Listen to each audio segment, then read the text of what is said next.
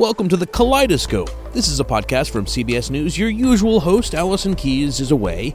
I'm Steve Dorsey in Washington. We do have a report from Allison on abortion rights and its impact on minority communities ahead of Tuesday's midterm elections. We also have a conversation about crime and a look at the Latino vote.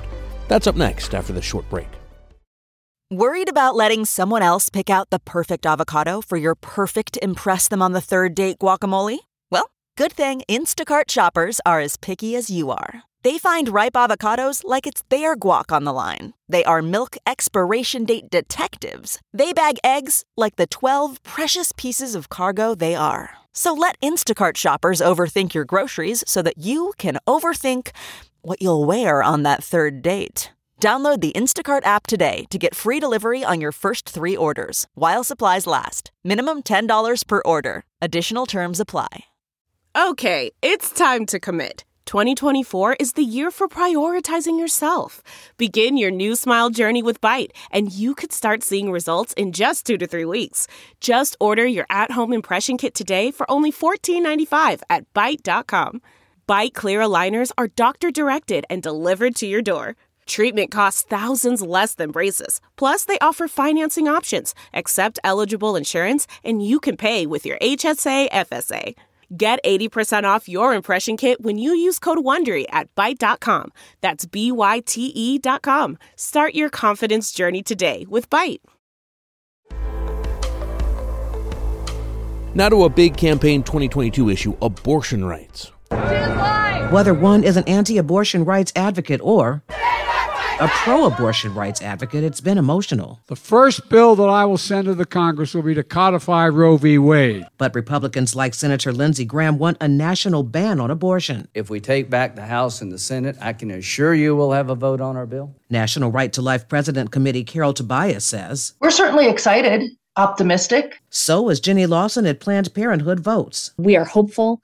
We are energized. Priest for Life's father, Frank Pavone, wants voters to see not government restrictions of rights, but government protection of the fundamental right to life. Professor Bethany Everett says the LGBTQ community is worried. It is definitely going to disproportionately hurt LGBTQ populations. Ohio researcher Tamika Odom says some black women have had to wait for abortions because they didn't have the money. But black conservative Whitley Yates thinks black women are targeted by pro abortion rights advocates. This issue is marketed to us more. Allison Keyes, CBS News. Now to one of the other top issues this year for voters crime.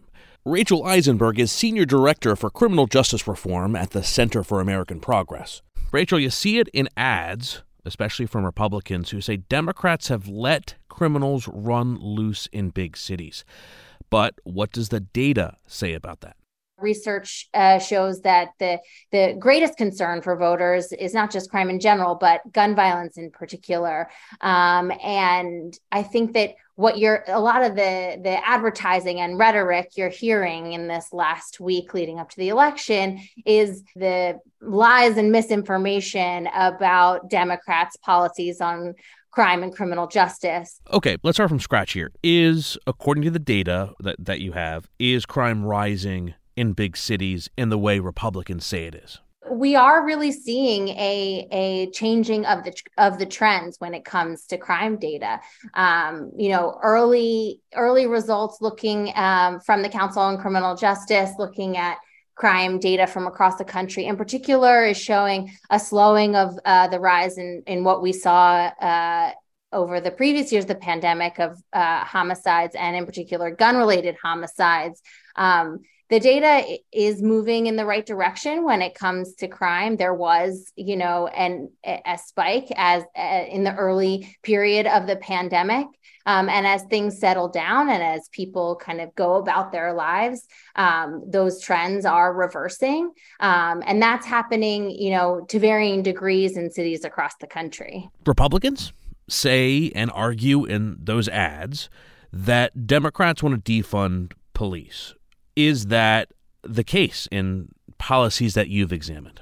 So that's, I mean, that's a very convenient talking point uh, for the Republicans. But, you know, when you look at actually what's happening in cities across the country, and in particularly those that are being led by, by Democrats, you see increasing investments in policing and increasing investments in crime prevention programs that are actually shown uh, to decrease crime and have evidence behind them. You know, you have mayors investing in increasing the ability for police police to resolve cases and to clear their backlogs, as well as to, you know, reinforce supports with community violence intervention programs and you know pe- other you know social workers and supports that actually help respond to people and meet their needs in the community. These are tactics that are showing support for the police and supporting communities uh, in ways that actually make everyone safer as opposed to what republicans are doing which is just you know latching onto a talking point. Uh, in terms of talking points uh, democrats for their part say that gun control is is effective. That might be effective, uh, especially when we talk about mass shootings and, and targeting some types of weapons. Is that effective, do you think, in controlling trends of gun crime across the U.S.? And as I mentioned earlier, you know, the concerns about um, the rise in shootings are real for voters. And there is evidence that shows that gun control measures um, and and places that really have strengthened their gun laws are seeing fewer shootings. And so, you know, when when a jurisdiction or a state has has weak gun laws, there are more guns that are available, and there are more shootings that are happening. And so, efforts to actually, uh, you know, uh, ensure that people need to have a permit to carry a weapon and other you know gun control measures have have demonstrated their effectiveness in actually reducing gun violence. Um, and and it is imp- those measures are increasingly important to to making people feel safe and actually doing the things that our communities need, which is pr- stopping the violence. All right, now an important part of this is how we are sensitive to minority communities affected by not only gun violence but uh, policies around gun violence. How do we include that in our discussions when we talk about combating, especially violent crime in this country?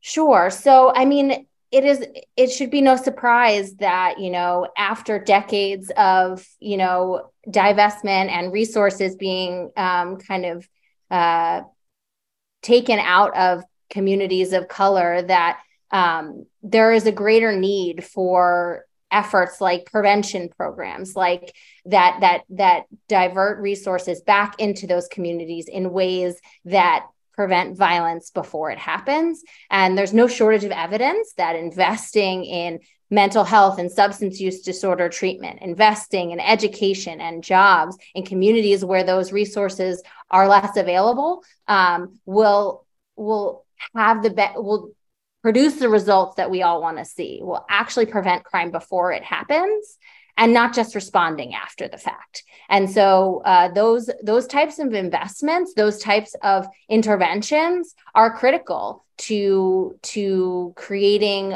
um, healthy and and and whole communities. Rachel Eisenberg, Senior Director for Criminal Justice Reform at the Center for American Progress. Moving on to the Latino vote, something the GOP is hoping to capitalize on in places like Florida.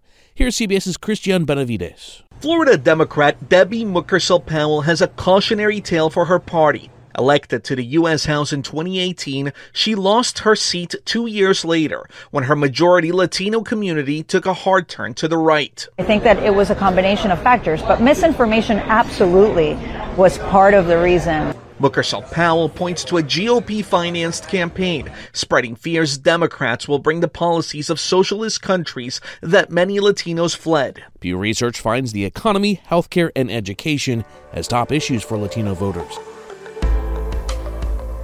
Thanks for joining us, and thanks to Alan Pang for his production assistance. You can catch Kaleidoscope with Allison Keyes every Friday. Follow the show on Apple Podcasts or wherever you get your audio these days. Also, leave a rating and review. I'm Steve Dorsey, CBS News. Hi, this is Jill Schlesinger, CBS News business analyst, certified financial planner, and host of the Money Watch podcast. This is the show where your money is not scary. It is a show that's all about you. It's your questions that make it possible for me to provide unconventional and entertaining insights on your money, and maybe more importantly, on your life. Follow Money Watch wherever you get your podcasts. You can listen ad free on the Amazon Music or Wondery app. Hey, everybody, Jon Stewart here. I am here to tell you about my new podcast, The Weekly Show. It's going to be coming out every Thursday. So exciting. You'll, you'll be saying to yourself, TGIT. Thank God it's Thursday. We're going to be talking about all the things that hopefully obsess you in the same way that they obsess me the election, economics, earnings calls. What are they talking about on these earnings calls? We're going to be talking about ingredient to bread ratio on sandwiches. And I know that I listed that fourth, but in importance, it's probably second. I know you have a lot of options as far as podcasts go, but how many of them come out on Thursday? I mean, talk about innovative. Listen to the weekly show with Jon Stewart wherever you get your podcasts.